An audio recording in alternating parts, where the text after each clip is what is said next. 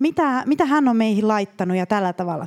Koska siis mitä mä nyt silleen jonkun verran vähän tässä tajuan asioita, niin musta tuntuu siltä, että laajasti ottaen kristikunnassa on hämmennys siitä, mikä on uusi luomus. Miten se käyttäytyy, miten se toimii, mikä se oikein on. Ja erityisesti hämmennystä tuot, tuottaa se, että monet vanhat luomukset selittää meille, mitä on olla uusi luomus. Niin se tuottaa erityisesti suurta hämmennystä, koska tota, se on niin kuin vaan täällä järjen tasolla, mutta se ei ole niin kuin todellisuutta niin sitten se tuottaa valtavasti hämmennystä meille, jotka haluaisimme olla uusia luomuksia. Ja me, me pitää määritellä se ensin, koska et, et mitä, mikä, mikä on se uusi luomus. Koska on ihan eri asia olla jotain paperilla ja olla jotain käytännössä. Me voidaan olla paperilla, että mulla on paperilla piirustukset talosta, mutta se on ihan eri asia kuin sitten se talo saada pystyyn. Ja tässä on talo. Niin sä, mutta ei sitä saa, se on kuitenkin talon piirustukset ja talon, mutta että se on ihan eri. Siinä on vaiheita ennen kuin se paperilta sa, saadaan siihen pystyyn, että se todella on sisään mentävä juttu ja tällainen. Niin toinen korintolaiskirja sanoo tällä tavalla – Toinen korintolaiskirja 5.17. Jos siis joku on Kristuksessa, hän on uusi luomus. Vanha on kadonnut, uusi on tullut tilalle. Ja joissain käännöksissä sanotaan sillä tavalla, että uusi on alkanut. Eli u, nyt alkoi uusi. Ja se, mitä tämä tarkoittaa, on se, että kun me uudesti synnytään ja kun me tullaan uskoon, niin meidän, meihin tulee sisälle se uusi. Se vanha katoaa, se uusi tulee sinne. Ja se on siellä se uusi luonto, se potentiaali ja mahdollisuus ja kyky elää uuden luomuksen elämää laitetaan meidän sisimpäämme. Se on kaikilla uskovilla se kyky olla uusi luomus. Mutta sä voit mennä taivaaseen elämällä vanhan luomuksen elämää pelkästään uskomalla Jeesukseen. Ja sä päädyt sisälle taivaan portteihin sun uskoskautta. Ja sä elät koko elämän maan päällä vanhan luomuksen tavalla. Se vanha, kaikki sun vanhat ajattelut, vanha tapa ajatella ja elää ja arvot ja kaikki hallitsee sua. Vaikka sulla olisi potentiaali sisällä olla uusi luomus käytännössä. Ei sitä voida sanoa sulle, kun sä tulet uskoa, että sä oot edelleenkin vanha, koska sulla on se siellä sisällä. Se on siellä talletettuna. Sulla on kyky olla Kristuksen kaltainen ja mulla on kyky olla Kristuksen kaltainen. Se on siellä. Mutta niin kuin mä sanoin, että se, että se sieltä tulee ulos ja ottaa hallintaan sun koko elämän, niin siinä on se rakentuminen. Siinä on se tie elämään. Siinä on se tie, mitä, että se ei ole, se ei ole niin kuin itsestäänselvyys. Mä tulin uskon, mä oon uusi luomus, nyt ei enää mitään. Vaan se on mahdollisuus tulla uudeksi joka päivä ja kasvaa sitä uuden luomuksen elämää. Ja se on jokaisella uskovalla tällainen perintöosa täällä maan päällä, että sulla on sisimmässä se mahdollisuus. Mutta sun täytyy se niin kuin lunastaa niin kuin luvattu maa. Sun täytyy lunastaa se itselle sun elämän valintojen ja asioiden kautta se todellisuus itsellesi, että minä elän todeksi sitä uuden luomuksen elämää. Ja siinä on se tie, mitä me kutsutaan. Ja kun Jeesus sanoi, että, että sille Nikodemukselle, se oli, että ellet sinä synny uudesti ylhäältä, niin sinä et voi nähdä tai päästä sisälle niin Jumalan valtakuntaan. Niin se syntymä on likainen juttu ja syntymä on nollapisteestä lähteminen. Niin Nikodemuksenkin viisaan fariseuksen olisi pitänyt tulla nollapisteeseen. Ja sillä oli varmasti sellaisia ö, ajatuksia, että no kyllähän tässä opissa, näissä mun menneissä opeissa on jotain hyvää. Ja monesti meillä on semmoinen ajatus, että kyllähän näissä mun vanhoissa jutuissa on jotain hyvää. Että miksi mun täytyy semmoinen totaalinen uudesti syntyminen käydä läpi ja tulla tällaisen uuteen ajatteluun ja uuteen tapaan elää elää. Miksi ihmeessä? Ja se on just se ongelma, mikä, mitä meidän järki vastustaa.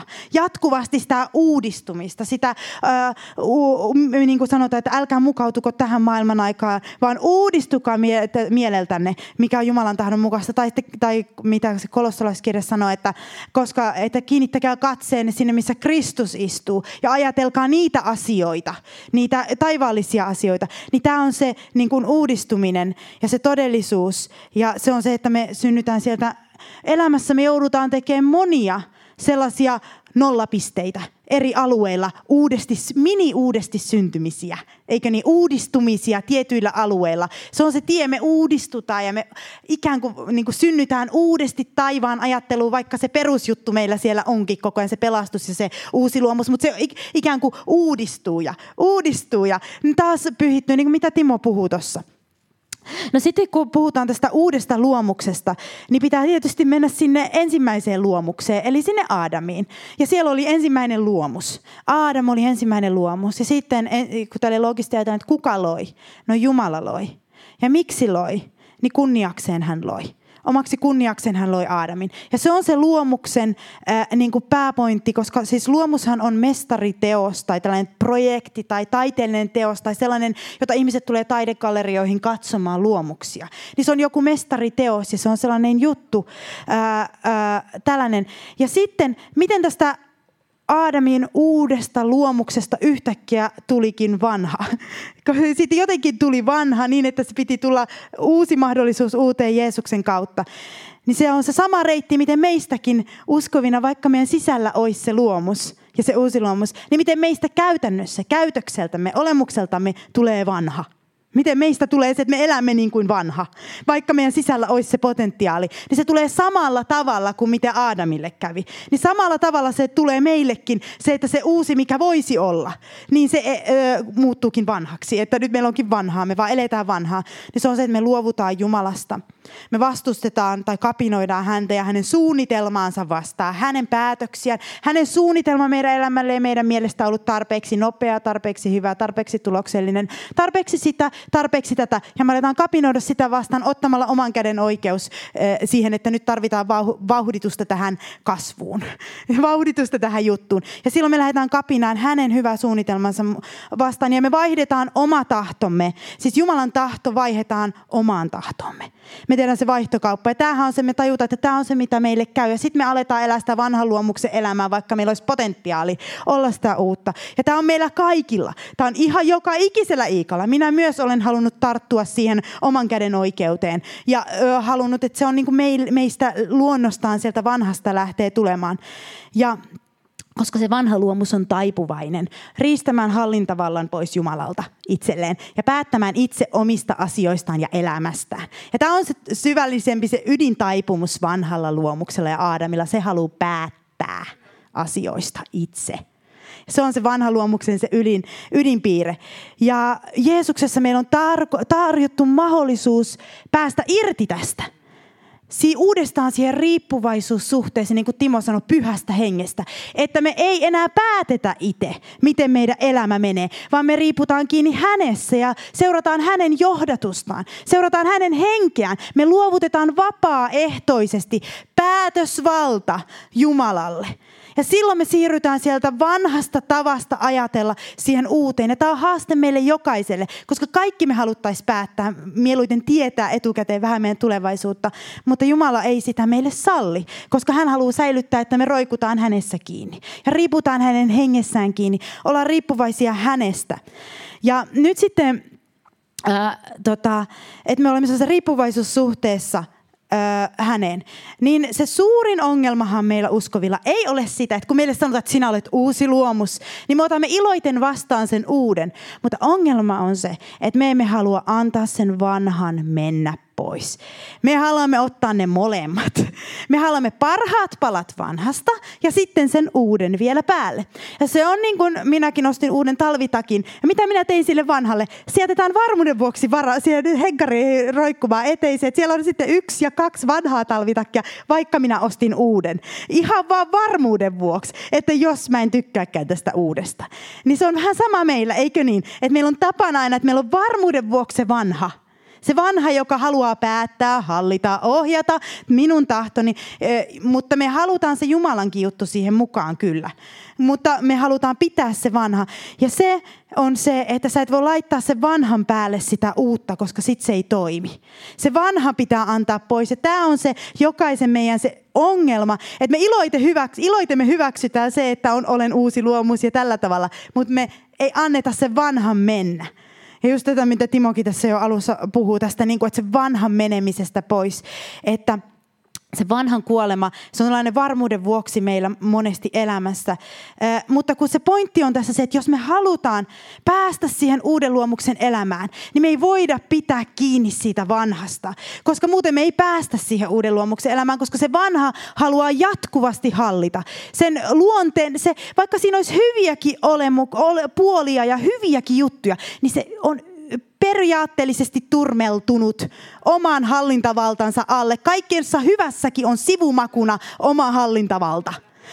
Se, että ei ole antautunut Jumalalle, vaan haluaa itse hallita. Niin vaikka siellä olisi hyvääkin, niin jos ei sitä anna pois, niin silloin se tulee se maku, se tulee tulemaan koko elämään mukaan se maku, se, että minä haluan itse hallita. Ja tällä tavalla, ja sitten meillä on aina sitä taistelua, tämä on niin kuin semmoinen hallintavalta kysymys. Eli vaikka sanotaan, että, me, että, me, että joka on Kristuksessa on uusi luomus, se on totta. Sitten vanha on kadonnut, uusi on tullut tilalle. Mutta kun meillä on tapana se, että me, se on tullut tilalle, mutta me työnnetään sitä jatkuvasti nurkkaan tai sivuun ja halutaan jakaa se tila sen vanhan kanssa siellä.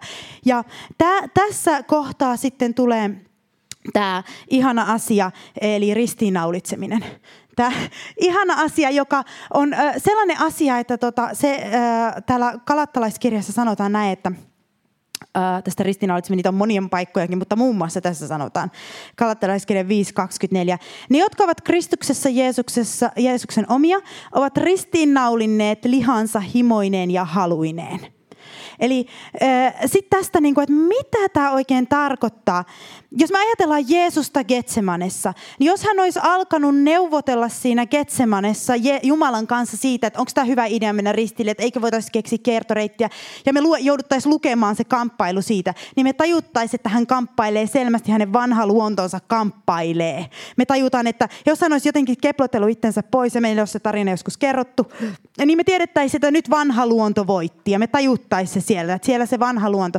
Ja, e, eli tälle Jeesuksellakin oli se mahdollisuus mennä takaisin sinne, sinne vaikka hän, hän, mutta hän voitti joka tilanteessa ja on meille esimerkkinä siitä, miten me voitetaan. Ähm, ja se, se ongelma, äh, mikä meillä on se, että, että tää siis, kun me puhutaan risti, ristiinnaulitsemisesta, äh, niin äh, me annetaan helposti joitain asioita äh, ristille. Siis jos ajatellaan, että mitä meidän tulee sinne ristille antaa, niin ensimmäisenä me annetaan sinne tämä perisynti. Ihana sana, mutta semmoinen perisynti. Eli tämä riippumattomuus, johtajuuden ryöstö, oma hallintavalta Jumalalta. Niin se pitää ristiinnaulita ensimmäisenä. Se, että mä oon riippuvainen Jumalasta koko mun elämään. Rahaa, terveys, tulevaisuus, lapset, puolisot, kaikki. Kaikki riippuvaisuus Jumalasta, riippuvaisuus hänestä. Ja, ja koska jos sä lähet siihen, että sä sitä vanhaa luontoa pidät, niin tota, siitä tulee ongelmia. Sä ryöstät jatkuvasti jo, johtajuutta Jumalalta. Se pitää niinku tuomita rikolliseksi toiminnaksi Jumalaa kohtaan tämä perisynti. Tai tämä niin kuin se ydin, että sä, luo, että sä haluat hallita omaa elämässä, että kapinassa Jumalaa vastaan. Okei, okay. miten se, mutta mun mielestä se riippumattomuus on hyvä sana. Että mä haluan olla riippumaton Jumalasta. Niin se kuvastaa sitä. Kapina voi olla semmoinen, että me ei mielletä itseämme kapinalliseksi, mutta riippumattomuus, että johtajuus ja tälleen, niin siitä me saadaan ymmärtää, mistä on kyse. Ja, mutta sitten toinen asia. Meidän täytyy myös naulita ristille meidän luontainen lahjakkuutemme kykymme, kaikki se pitää naulita ristille, koska se on vanhaa Aadamia. Se, mihin me, me, meillä on lahjoja. Okei, meillä on kaikkia lahjoja. Mutta jos ne ei ole naulittu ristille, niin ne alkaa hallita meitä. Koska ilman, että ne on annettu ristille, vaikka sulla olisi minkälaisia lahjoja, minkälaisia kykyjä, niin tiedätkö mitä? Jumala saattaa päättää, että hän ei käytäkään niitä kykyjä. Koska Pietari oli kalastaja. Hänestä tehtiin paimen. Hän ei saanut enää kalastaa, vaikka hän olisi ollut maailman mahtavin kalastaja. Ja tämä on monille se ongelma.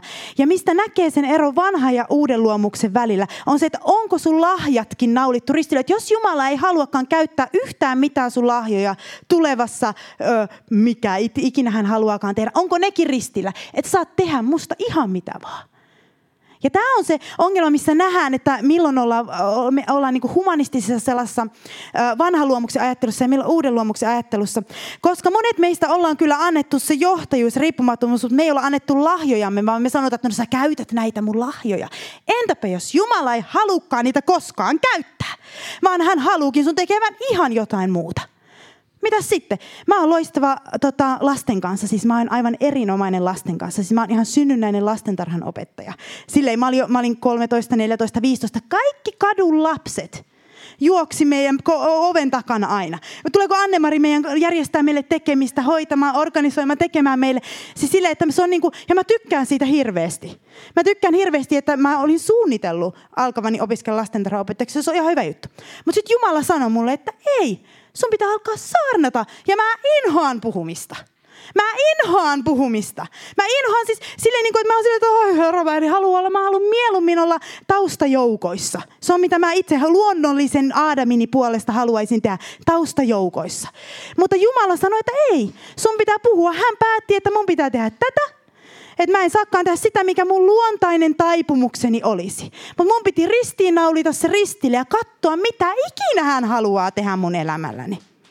Ja tämä on se ongelma. Katsopa sitten, mulle oli ihan älytön ongelma tämä, kun tässä joku menneisyydessäni eräs ihminen halusi välttämättä ryöstää minut pois sieltä ristiltä tietää, että hän, hän ei tehnyt pahaa, hän teki sitä, mitä hän teki, mutta hän halusi välttämättä vääntää minusta ulos sen, minkä minä koen kutsukseni, mitkä ovat minun luontaiset taipumukseni, ja että minä olisin aukaissut ja kertoa ja tälleen näin. Niin mä koin sen valtavana väkivaltana mun uutta luomusta kohtaan, sellaisena, että mua yri... ei muut varmaan olisi kokenut, mä koin sen sellaisena. Mä oon naulinnut mun kaikki luontaiset kykyni ja kaikki tonne ristille. Ja mä koin, että tämä ihminen väkisin meni sinne ristille, kisko sen vanhan sieltä ulos ulos, pumppasi siihen ilmaan ja yritti saada mua kertomaan, mitkä on mun talenttini. Yritti saada mua kertomaan kaikki mahdolliset, mitä mä tykkään tehdä, mitä en tykkää tehdä, mitä mä haluan tehdä tulevaisuudessa. Ja mä vaan siinä, niin kun, no, koska mä tiesin, että jos mä laitan vastaan, niin he lähtee seurakunnasta, niin mä yritin olla silleen tosi nätisti siinä, koska mä niin ajattelin, että mieluummin rauhaa ja yritin sitten keksiä jotain näitä niin juttuja, että mitä, mitä mä niin haluaisin tehdä. Mutta koska se ei ole mulle niin yhtään luonteen omaista, se ajatella tämän vanhan luom luottamuksen kautta. Kun mä ajattelen tälleen, että kun se, on kuvannollista ja tälleen, niin kun hän pumppasi minun sitä ilmaa, että nyt, että mitkä sinun kykysi ja talenttisi ja lahjasi ovat ja kaikki se, mitä sä koet olevasi. Niin, tuota, minä halusin kirkoa, että minä haluan olla ristillä. Minä haluan vaan olla ristillä. Päästäkää mut takaisin sinne ristille. En minä tiedä yhtään, mikä minä olen. Enkä minä tiedä, mitä minusta tulee. Minä, minun kutsuni, kutsuni tässä elämässä on olla ristillä on olla ristillä. Se minun kuuluu olla tuolla ristillä. Minä en halua tietää. Minua ei kiinnosta tietää, mikä minun kutsuni on. Kun minä hoidan itseni tuonne ristille, niin sitten minun uusi luomukseni pääsee yli. Se Jumala käyttää miljoonilla eri tavoilla minua. Ei minua voi rajata, että tuo on ainoastaan minun lahjani. Tai tuo on minun lahjani. Minä olen uusi luomus. Minua hän voi käyttää vaikka millä tavalla. Ei ole rajoja. Ei ole mitään rajoja. Ja sen takia mä koin sen sillä, että miksi minua kiskotaan tältä ristiltä pois. Ja yritetään saada. Ja sen takia mulle ei ole koskaan toiminut sellaiset lahjaluettelot. Mulle. Se voi, mä en yhtään niitä, mutta mä vaan sanon, että mä oon kokenut ne aina sillä tavalla, että mua raahataan pois ristiltä. Koska mä haluan olla kaikkea. Mä haluan pitää ovet auki sille, että mä voin olla mitä, mitä vaan, mitä Herra mulle aukaisee. Mitä vaan, mitä Herra mulle aukaisee. Mitä vaan, mitä Herra sanoo. Ja mä koen, ei ehkä joku toinen olisi kokenut, mutta mä vaan kerron tästä, että, että meidän täytyy antaa sinne se riippumattomuutemme Jumalasta. Ja sen lisäksi se perisynti. Sen lisäksi nämä kaikki kykymme ja lahjamme ja vanha Aadam ja halumme ja kaikkemme ristille. Ja sitten kolmanneksi me annetaan ristille laki laki. Se laki, joka, jolla me haluamme osoittaa Jumalalle, kuinka hyviä me olemme. Kuinka hyvin me pystymme pitämään tätä lakia. Koska siis ylipäätänsä meidän standardi ei mitenkään yltä Jumalan tasolle. Vaan Jumalan standardi on ihan oma. Ja koska lakia ei ollut koskaan tarkoitettu pidettäväksi, vaan sen kautta meidän tuli ymmärtää, kuinka huonoja me olemme, jotta me olemme huutaa apua häneltä, jotta hän voi tulla tekemään meidät uudeksi. Ja se oli se niin kuin sille, yksilötasolla, mitä se oli. Mutta äh, Koska Jeesus saattaa laittaa, niin kuin, eikö Davidkin, hän oli paimen. Ja sitten hänestä tehtiin kuningas. Nyt totta kai varmaan paimenessa oppii jotain johtajuudesta, mutta on se nyt ihan eri johtaa paimenta, pai laumaa, kun johtaa Israelia hallita, sotia, kaikkea tehdä. Niin on se ihan eri asia. Ja monia muitakin, siis kun katsotte Jumalan ihmisiä niin kuin, äh, erilaisia. Jeesus oli puuseppä 30 vuotta isänsä opissa. Kaikki jätettiin ja lähti saarnaamaan.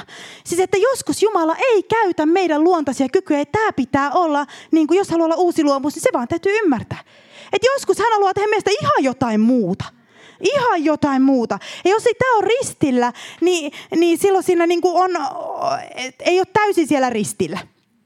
Niin, ää, ja kun me naulitaan ristille laki, niin me naulitaan ristille se meidän oma ö, todistusaineisto omasta hyvyydestämme, oma standardimme. Ja sitten tuo, tuo, tuo kalattalaiskirja 6 ja ää, 15 sanoo tällä tavalla. Sillä ei ympärileikkaus ole mitään, eikä ympärileikkaamattomuus. Tärkeää on uusi luomus. Ja sitten siinä on alaviite tälle, tota, mäpäs luen sen tää, ootas mikä se on, ensimmäinen korintolaiskirja 7 ja 9, koska se kuvastaa hyvin sitä, että mitä se uusi luomus sitten on. Mäpäs etin sen täältä. 7 ja 9. Paavali sanoo toisessa kohtaa, ympärileikkaus ei ole mitään, eikä ympärileikkaamattomuus ole mitään. Tärkeää on Jumalan käskyjen pitäminen. Yksi korintolaiskirja 7 ja 17, 7 ja 17. Eli siis me voidaan tästä päätellä se, että tärkeää on uusi luomus, tärkeää on Jumalan käskyjen pitäminen. Se uusi luomus siis pitää Jumalan käskyt. Tärkeää, se on niin kuin kuvaa sitä, että oletko uusi luomus, pidätkö Jumalan käskyt. Pidätkö hänen käskynsä? Ja nyt, koska meidän täytyy, niin kuin mä sanoin, mä kerroin viime kerralla siitä laista. Ja mitä on se la, lain alla Jumalan käskyjen pitäminen. Niin se uusi, että jos me ymmärretään väärin se uusi luomus, niin me sanotaan, että hus vanha laki, hus vanha kaikki käskyt, minä lähden nyt vaan elämään tällaista pyhäingejoudussa tonne noin vauhilla vaan, enkä välitä mitään niistä käskyistä ja noista. Minä olen vapaa. Ja et sä ole todella silloin vapaa, vaan sä oot laiton uskova. Koska jos ei se laki ole kirjoitettu sun sydämeesi, niin sä saatat vaeltaa sellaisessa tosi kevyessä uskossa, la la la la la. Mä parantelen sairaita, mä meen ja mä teen, mutta mulla ei mitään lakia. Sydän, minkäänlaista lakia täällä sydämessä. Ja mä oon hyljännyt sen Mooseksen lain kokonaan. Mä oon ihan laiton. Ja sellaiset ihmiset just lankeaa moraalisiin ongelmiin öö, uskossaan. Ne tekee aviorikoksen, lankeaa ja tapahtuu sitä, koska niillä ei ole sydämessä lakia. Ja ne on hyljännyt sen ainoan lain, sen uskonnollisen laki, joka olisi voinut pitää ne vielä siellä niin kuin ruodussa. Koska ja ne ei ollut saanut sitä sydämeensä sitä lakia. Ja sitten ne vaan painelee siinä vapaudessa, mutta ne on laittomia uskovia. Ne ei ole va- uusia luomuksia. Ne on vanhoja luomuksia, laittomia, laittomia uskovia. Koska se täytyy tapahtua niin, että se laki täytyy olla sun sydämessäsi kirjoitettu. Ei se ole ulkoinen kato sun ympärillä näin näin, vaan täytyy olla täällä sydämessä henge, henki tuo sen sydämeen. Ja sit sä meet ja teet. Sä kuljetat sitä koko ajan mukana ja silloin sä et lankea. Koska se siellä sanoo koko ajan, se hengen laki sanoo sulle, mikä on oikein ja mikä on väärin. Eikä kenenkään tarvitsisi tulla sulle sanomaan, koska sun oma tuntosi alkaa kolkuttaa heti. Sulla alkaa tulla semmoinen olo, että tämä ei ole Jeesukselle mieleen, kun se on kirjoitettu sinne. Ja meillä on hirveän paljon sellaisia ihmisiä, jotka väkisin ristäytyy sen lain alta pois. Mä ymmärrän, koska se uskonnollinen laki on ahistavaa. Se on ahistavaa semmoinen vanha ajattelu ja uskonnollinen lakihenkisyys. Mutta ne, ne unohtaa sen, että siinä pitää olla laki sydämessä, se Abrahamin uskonkuuliaisuus. Uskonkuuliaisuus Jumalalle. Ja sä kannat sitä lakia, sydämen lakia mukanasi koko ajan ja, ja, ja tota, tällä tavalla. Ja sen takia sanotaan, että ympärileikkaus ei ole mitään, eikä ympärileikkaamattomuus. Tärkeää on uusi luomus luomus, tärkeää on Jumalan käskyjen pitäminen. Ja sellainen uusi luomus, joka oikeasti on uusi luomus, se pitää Jumalan käskyt. Eivätkä ne ole raskaat, niin kuin Raamattu meille sanoo, koska ne on kirjoitettu sydämeen, jossa, siis tässä nyt mennään siihen ytimeen, ihan mitä just Timo puhuu, ja mitä, mitä tässä niin kuin mennään siihen ytimeen nyt tässä, että jos on kirjoitettu jotain sun sydämeen, ja se on siellä, mikä ikinä se on sulla elämässä asiat, niin ne on osa sua.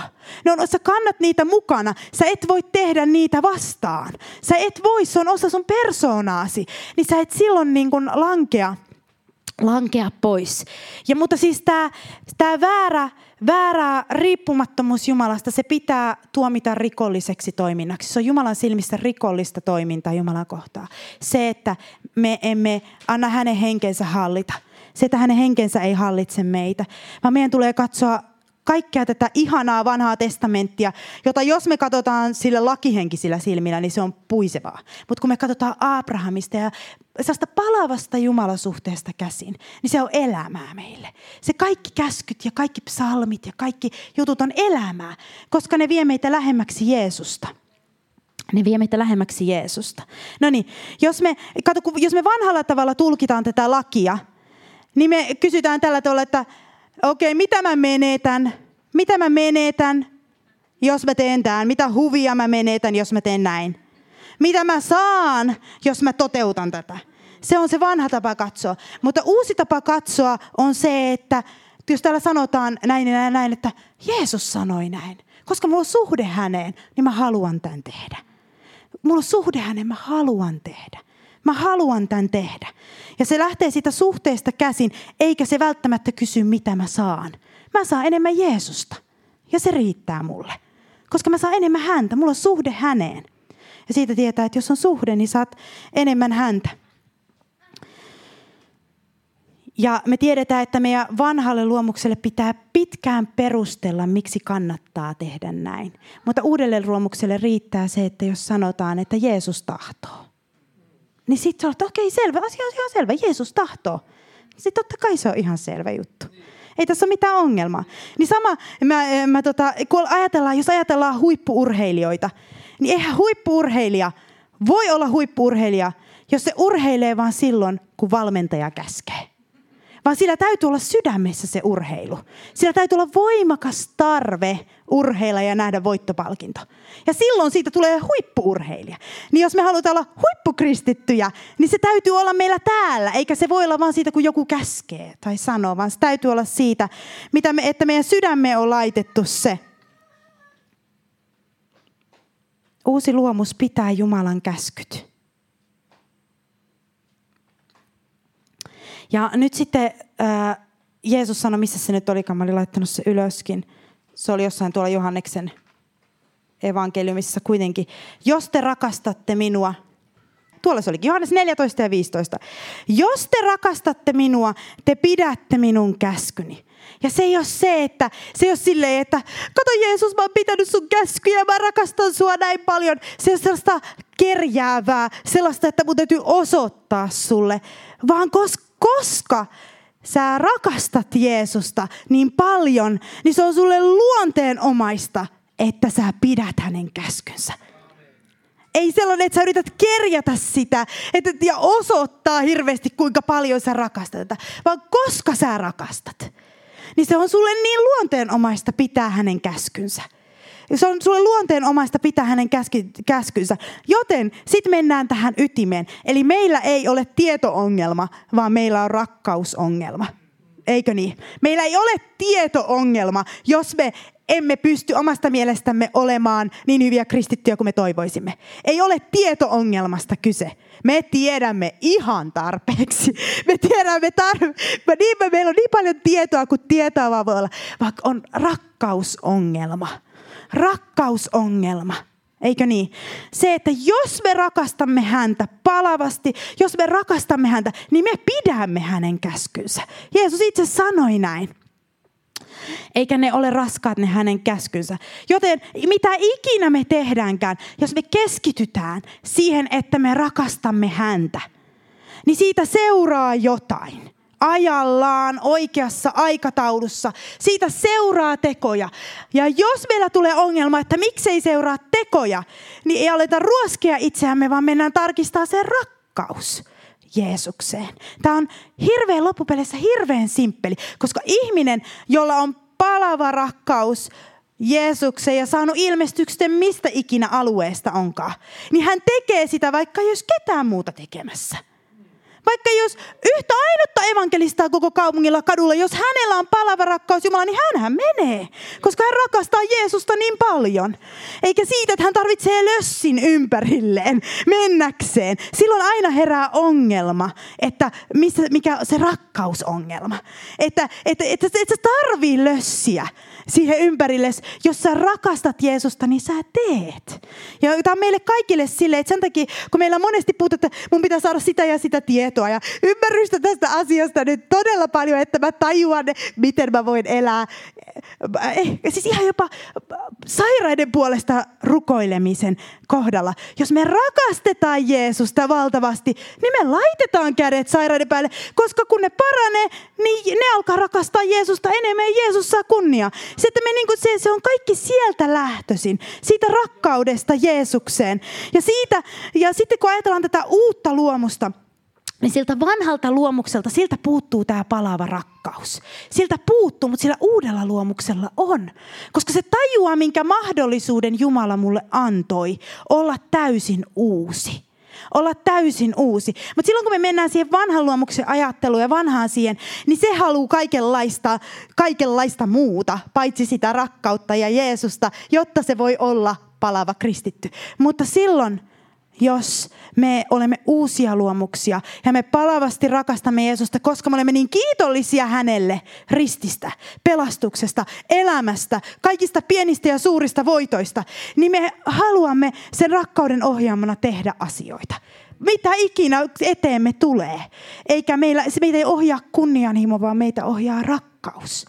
Ja silloin se on se oikea, niin kuin sanotaan, se hirveästi on maailmassa heliseviä vaskia ja kymbaaleja ja mitä näitä nyt on. Ihmisiä, jotka helisee ja koliset, varsinkin sosiaalisessa mediassa, hirveästi.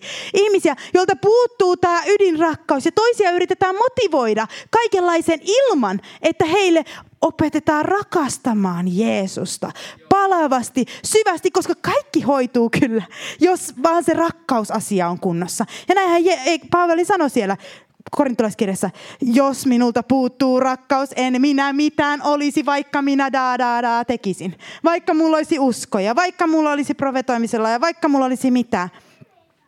Ja sen takia nämä käskyt ei ole itse Tämä on oikeastaan se käsky. Tämä on oikeastaan se käsky, eikö niin? Se käsky. Se ydinkäsky, joka sanotaan, että ei ympärileikkaus ole mitään eikä ympärileikkaamattomuus, vaan Jumalan käskeen pitäminen. Tämä on se käsky että me rakastumme Jeesukseen palavasti. Ja mä luin tuollaiselta Talmudista. En yleensä lue Talmud, Talmud-kirjoituksia, mutta sattuupa yhdessä nyt jutussa olemaan. Niin Rappi Simlai sanoi tällä tavalla. Tämä ihan mielenkiintoinen. 613 käskyä antoi Mooses. 365 negatiivista ja 248 positiivista. David tuli ja vähensi ne 11 psalmissa 15. Jesaja 6, Jesaja 31, 15. Miikka kolmeen, Miikan kirja 6, Ja Jesaja jälleen kahteen, noudata totuutta ja vanhuskautta. Sitten Aamos tuli ja vähensi ne yhteen, etsikää minua ja elätte. Samoin Habakuk, vanhuskas on elävä uskosta. Ja me voitaisiin lisätä tähän litaneen, että Jeesus antoi meille yhden rakkauden kaksoiskäskyn ja sanoi tällä tavalla. Mutta jo niin kuin nämä rabit, juutalaisetkin tajuaa, että se ydin on hyvin yksinkertainen. Että se ydin on hyvin yksinkertainen. Jos me saamme siitä otteen, niin tämä homma alkaa pelata. Jo meidän kutsumme mukaisesti ei vertailen kehenkään toiseen ja muuta. Mutta että Jeesus on meillä ydin sijalla. Jeesus on ensimmäisellä sijalla meidän elämässä ja että me ymmärretään, että tämä uusi luomus, meillä on, että, se, että meidän kiitollisuus tähän lahjaan nousisi korkeammalle, koska siis mä, musta tuntuu, että, että niin kuin jotenkin tässä on semmoinen jotenkin pimentö, että musta tuntuu, että ei vaan olla kiitollisia siitä, mitä Jeesus teki. Että ei olla kiitollisia todella siitä, mitä hän teki. Ja se hän pimentyy se, mitä hän oikeasti teki, minkä mahdollisuuden hän meille antoi. Ja niin kuin, että, niin kuin Timokin sanoi, että kun me keskitytään Jeesukseen, kun me keskitytään häneen. Ja eräs, eräs ihminen menneisyydessä sanoi, että, että hän tuli jostain palavasta paikasta, mutta hän oli ihan myrtsi, kun hän tuli sieltä. Mä ihmettelin, että mikä, mikä on homman nimi, miksi sä oot myrtsi? Ja ajattelin, että jotain kriisiä ja katastrofia tapahtunut. Ja sitten he kertoi, kuinka mahtava paikka se oli, jossa hän oli ollut. Niin mä olin silleen, että kyllä se nyt pitäisi jotenkin näkyä, jos se oli niin mahtava. Jos sä oot ollut Jeesuksen kanssa, niin se näkyy. Se näkyy jollakin tavalla. Tai sitten siellä ei ole ollut Jeesusta paikalla. Koska jos sä oot Jeesuksen kanssa, niin on ainakin pieni virne täällä, vaikka sä tulisit saatanan palvojien keskelle. Ymmärrätkö, että se näkyy jollakin tavalla. Että sä et voi, se ristiriitainen viesti siitä, että mä oon mahtavassa paikassa, mutta mun naama on ihan myrtsy syystä, mistä olikaan sitten lie. Mutta siis, jos sä oot ollut Jeesuksen kanssa, niin se näkyy naamasta, se näkyy ilosta, se näkyy kiitollisuudesta, ihan vaan sitä, että sä saat hengittää, olla elossa, yhden päivän elää jälleen kerran, niin se tuo sellaisen ihan sellainen fiiliksen elämään. Että kyllä Jeesus tuo sellaisen elämän, minä tulin tuomaan elämän ja yltäkylläisyyden, enkä sellaisia uskon sotia. Uskon sotia siitä, kuka on oikeassa ja kuka ei. Ja miten tätä pitää tehdä. Jeesus loistaa kasvoilta, jos hänen kanssaan on vietetty aikaa. Ja tämä on siis niin kuin, että älkää antako, en mäkään halua antaa kenenkään harhautta. Että joku, joku sanoo, että hän on ollut jossain, missä Jeesus, mutta hän on myrtsi, niin silloin päätös on se, että hän, siellä ei ole ollut ollut Jeesusta ainakaan. Tai sitten hänellä on jotain siinä välissä tullut, mikä on pimentänyt Jeesuksen. Koska Jeesus näkyy ja kuuluu, kun hän tulee. Hän on semmoinen, että se näkyy. Ja tota, tässä raamatussa sanotaan, täällä, kun puhutaan tästä, että me pukeudutaan Jeesukseen ja paljon puhutaan siitä, täällä sanotaan tällä tavalla, että olettehan riisuneet pois vanhan ihmisenne tekoinen ja pukeutuneet uuteen, joka uudistuu tietoon, siis taivaalliseen tietoon luojansa kuvan mukaan. Efesolais 3, 9 ja 10. Sitten Efesolais 4, 24. Ja pukekaa yllenne uusi ihminen, joka on luotu Jumalan kuvan mukaisesti totuuden, vanhuskauteen ja pyhyyteen. Ja sitten vielä Kalattalaiskirja 3, 27. Te kaikki, jotka olette kastetut, olette pukeutuneet Kristukseen. Tässä puhutaan pukeutumisesta ja riisuutumisesta. Ja kun puhutaan kastamisesta ja pukeutumista, niin liitetään niin kuin yhtä, että Jeesus on ikään kuin vaate sun yllä. Se on niin, hänen luonteen piirteensä ovat niin tarttuneet sinuun, että se on niin kuin vaate sinun ylläsi. Hän ja hänen luonteen piirteensä ja hän, kun meidät on kastettu häneen. Ja sitten me, ää, ää, tota, se näkyy meistä. Se näkyy meistä. Ja ää, tota, mikä se oli, Eeli Jokisen, Eeli Jokinen, se Jokisten veljesten toinen niistä, niin sanoi tällä tavalla yhdessä kirjassa, että ihmisistä, joita, uskonnollisista ihmisistä, joita se tapasi, niin sanoi, että oppi oli tietona heidän päässä ja siitä, he kiiva, siitä kiivailtiin, mutta Kristuksen nöyrä mielenlaatu puuttui sydämestä. Ja tämä on se ongelma, että oppi voi olla tietona päästä ja sen puolesta kiivaillaan, mutta Kristuksen nöyrä mielenlaatu puuttuu sydämestä. Eli se, että ei ollut pukeuduttu Kristukseen. Ja niin kuin sanotaan, että jos joku on Kristuksessa, hän on uusi luomus. Ja tällä tavalla. Ja tätä, että, että koska meillä siis liha, vanhalla luomuksella on taipuvuus katsoa näkyvään, katsoa tilastoja, katsoa tuloksia. Mutta Paavali itse sanoi, että, että siitä, että ne, jotka kerskaavat ulkoisesta eikä kerskaa siitä, joka meidän sisällä oli, niin me halutaan nyt kertoa asioista, että voit, voit kerskata niitä sisäisistä asioista. Kerskaa niistä sisäisistä asioista, jotka on todellisia asioita. Ja, ja niin kuin mäkin, siis mun yksi rukous niin kuin tätä aikaa kohden, mitä ollaan tässäkin puhuttu, just että loppuisi tämä tuloskeskeinen kristillisyys ja se muuttuisi Jeesus-keskeiseksi. Se muuttuisi, että enää ei ihmistä arvioitaisi uskovana sen perusteella, perusteella, kuinka paljon tulosta hän on tehnyt, vaan kuinka paljon Jeesusta hänestä näkyy persoonana. Kuinka paljon Jeesusta, koska kaikki tulos on Jumalalta, armosta. Häneltä tulee kaikki hedelmä. Ei kukaan meistä mitään pysty tekemään ilman häntä. Mutta että, että, että tulisi se Jeesus-keskeinen ajattelu, että se loppuisi ja se tuleekin menemään tiensä päähän, kun kaikki ne ihmiset, jotka ihan vilpittömyydessäänkin yrittää etsiä herätystä, mutta menee sen tuloskeskeisyyden kautta, niin ennemmin tai myöhemmin se tulee tiensä päähän, koska mitään tulosta ei tule.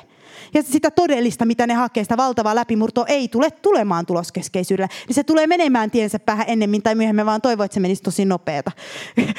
tosi nopeata, että voisi alkaa se ö, kristuskeskeinen ajattelu. Mutta se tulee menemään, koska siis se on, tämä on se ydin. Siis ei, herätystä ei tule tähän maahan ennen kuin kaikkien sellaisten uskovien, joilla on jonkunmoinen suhde Jeesukseen, niin ennen kuin niiden housuissa on reijät täällä. Sen takia, koska ne on ollut niin paljon alttarilla, polvillaan Jeesuksen edessä ja rukoillut häneltä jotain taivaasta, niin herätystä ei tule ennen kuin semmoinen on tullut, että on reijät farkuissa. Koska ollaan vietetty aikaa alttarilla rukouksessa ja anottu, että saadaan enemmän Jeesusta niin sit vasta alkaa herätys tulla. Ja tämä on se, miten herätykseen päästään. Ja ennen, mutta ennen kuin se tuloskeskeinen juttu menee, niin sit vasta aletaan kysyä, että mitäs ne entisajan pyhät tekikään, kun ne sai herätyksen, vaikka niillä ei ole edes mediaa käytössä. Mitä ne tekikään? Niin sieltä tulee löytymään polvia, joissa on reikiä.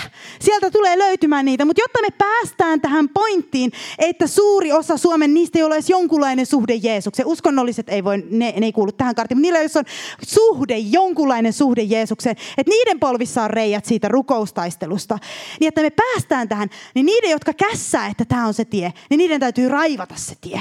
Jotta se suuri joukko pääsee tähän, jotta me voidaan nähdä se herätys. Koska se ei tule mitenkään muuten, se ei tule millään teoilla, se ei tule millään innostamisella. Koska ongelma on tämä, että ongelma on tämä ylpeyskysymys että ei vanha luomus ei ole ristillä.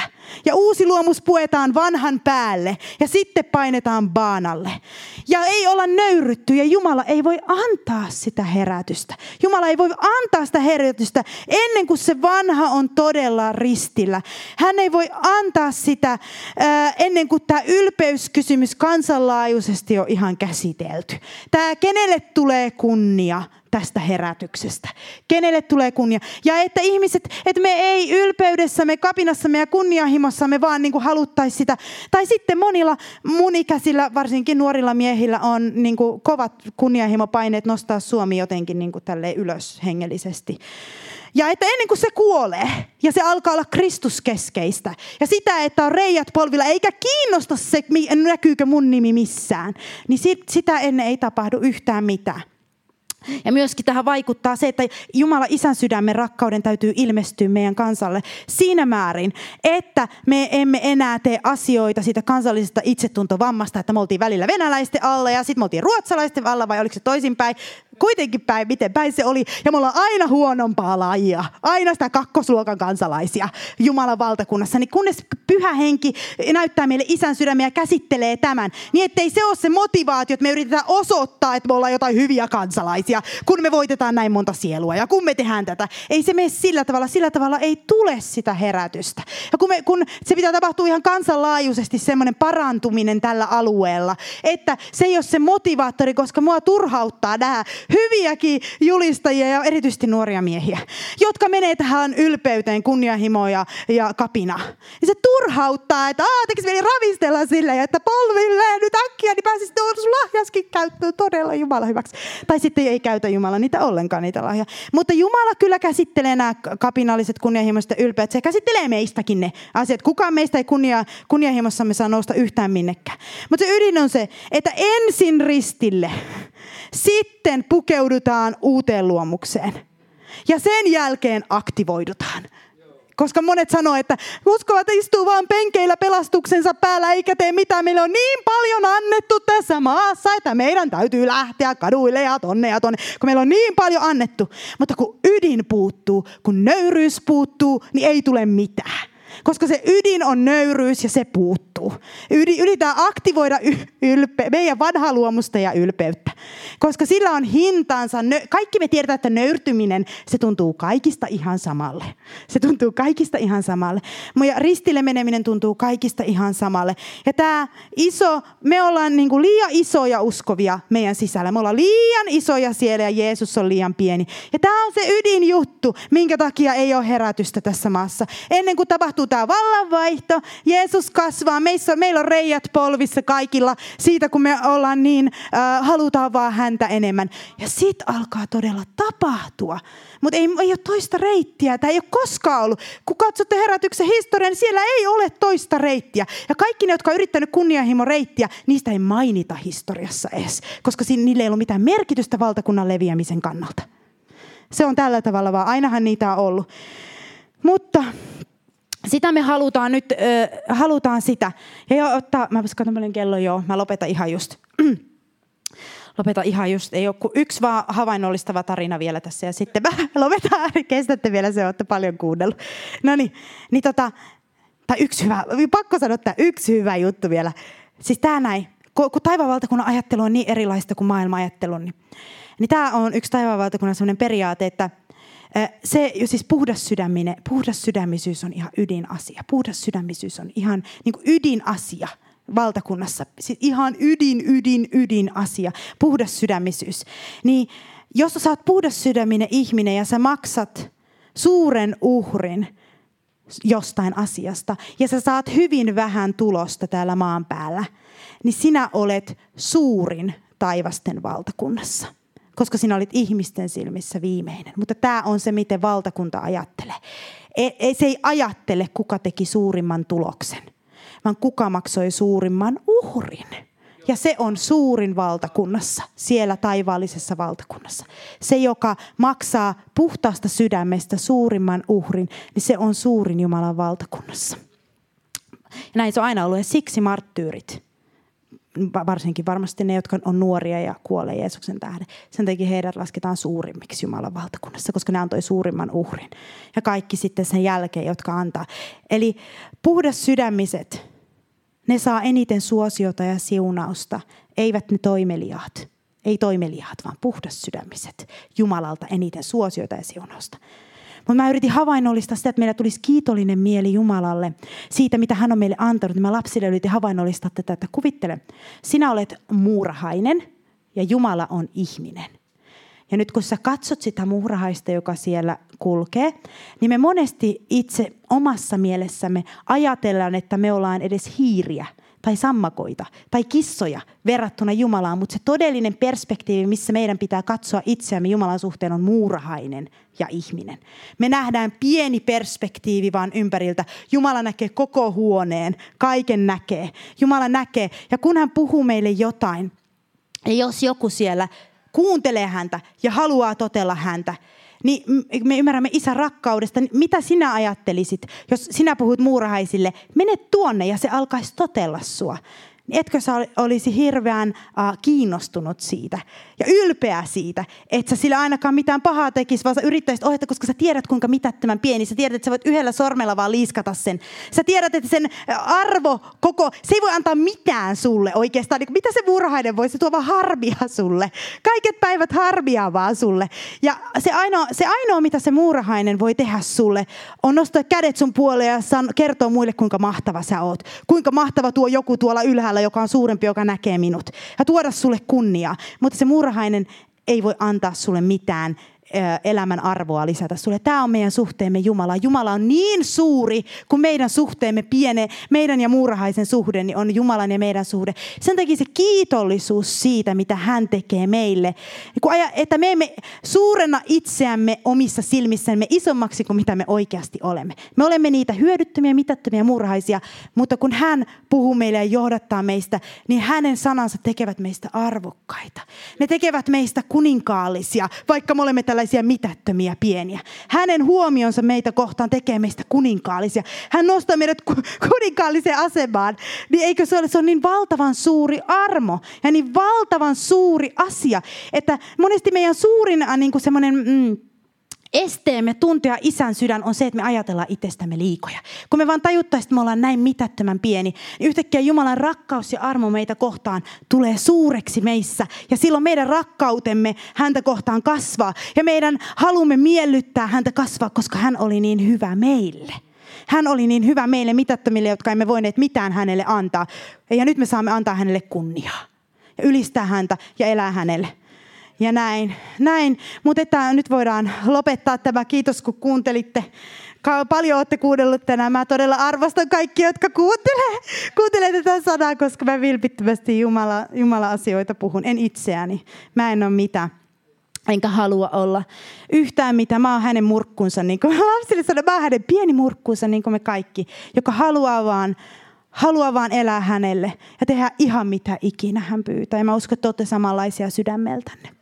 Ja mäkin haluan olla, me voidaan nyt tässä rukoilla, rukoilla Herra edessä. Kiitos Isä siitä.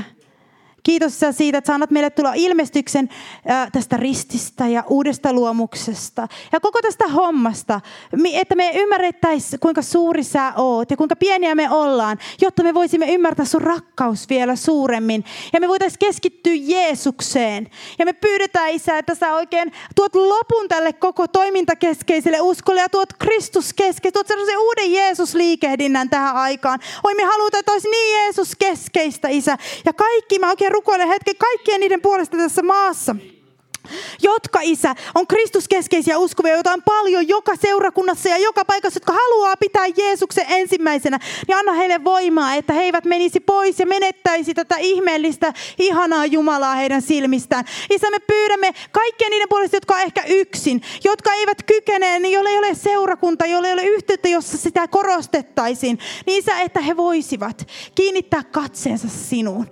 Kiinnittää katseensa sinuun, isä. Me pyydetään sinun Jeesus Jeesus, että sinusta tulisi se kaikista tärkein, Herra, heille. Me pyydetään, Isä, että meille myös. Me tiedetään, että meidän vanha luomus välillä yrittää ristiltä ulos. Mutta Herra, sinä auta meitä elämään todeksi sitä uuden luomuksen elämää. Sitä, joka katsoo sinuun, joka on riippuvainen sinusta. Sitä, Herra, joka ei enää katso omin kyky.